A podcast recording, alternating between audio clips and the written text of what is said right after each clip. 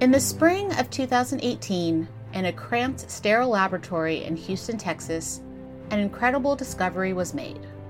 I believe my exact words were Eureka! This is going to change so much for so many.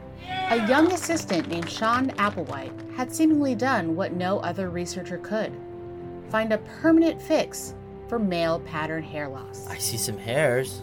I see a bunch of hairs. Oh, hell yeah! Woo!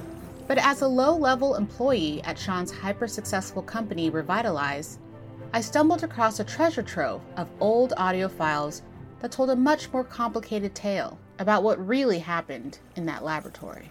You've got a billion of these little things. Don't worry. Sean, Jesus Christ. God, gross. Oh my What's God! What's happening to it? You melted the poor thing. My name's Francine Cunningham. I'm an independent reporter, and over the course of six episodes, I'm going to take you inside the walls of Donovan Research Facility. Had a guy that wanted to do brain scans on squirrels. Not sure it would be so interesting about their thoughts. Into the offices of Revitalize before the company quite literally burned to the ground. Okay, wow. Just want to apologize as well for all the commotion, guys. Pretty sure I was almost assassinated. Hey, Sean, maybe we switch off the live stream. We seem to be running from danger again.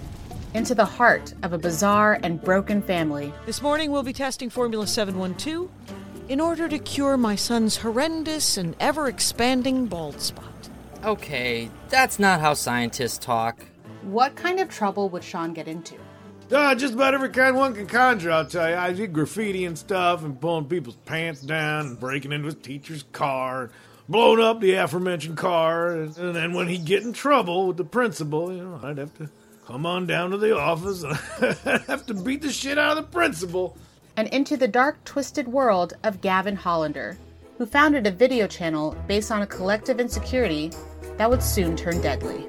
Men are just wrong about everything these days. That's what they say, right? Oh, this guy said this to me at work. Wah, wah, wah. Meanwhile, they're free to make fun of your receding hairline all they want. And it's just hilarious, right? How do I know about all this? Because I was there. Oh my god. Are we running now? Is this necessary? They're not gonna kill us, are they? I don't know, Sean. This is Battle of the Bald.